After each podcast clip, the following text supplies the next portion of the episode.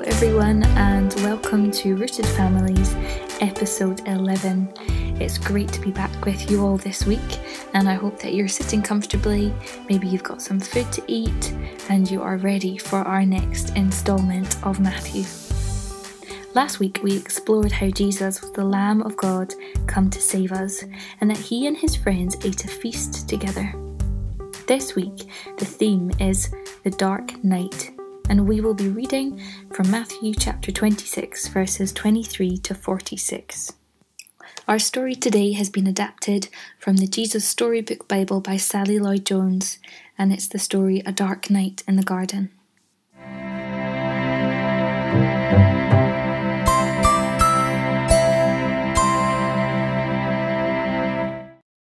God had a plan.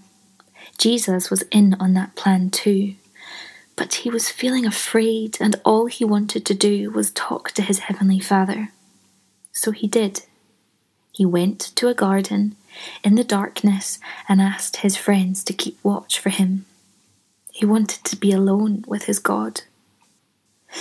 You see, Jesus knew what was about to happen, that he was about to take the punishment for all the wrong things in the world. It was going to be painful.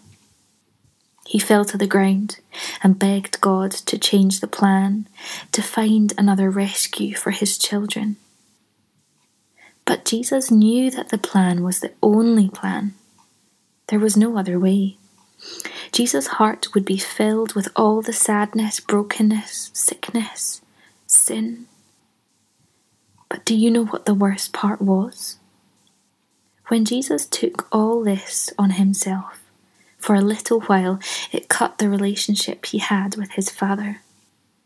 It would mean he couldn't be close with his father.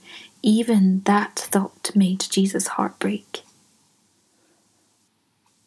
When he got back from praying to his friends, they had all fallen asleep, even though he had asked for them to keep watch.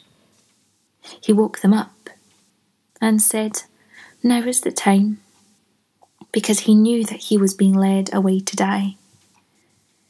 Then Roman soldiers came into the garden and arrested Jesus. And even though he had all the power to escape, he let them take him.